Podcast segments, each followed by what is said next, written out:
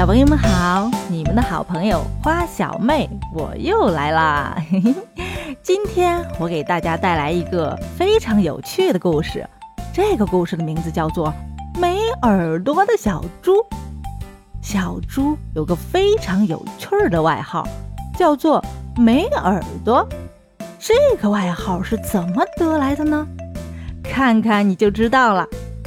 这一天。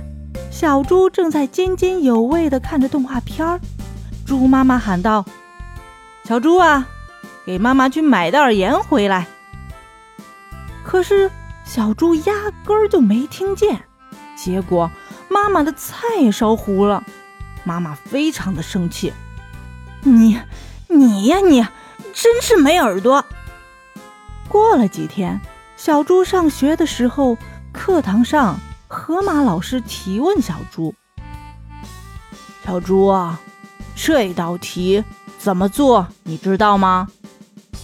小猪支支吾吾了半天，也没答上来。河马老师生气地说：“哎呀，这道题昨天刚刚讲过。小猪呀，你真是没耳朵。”又过了几天。小猪和小羊约好第二天一起去公园玩，可是第二天，小羊等了整整一天，小猪也没出现。小羊生气的来到小猪家，问：“嗯，小猪，我们不是说好的吗？你你为什么要放我鸽子？”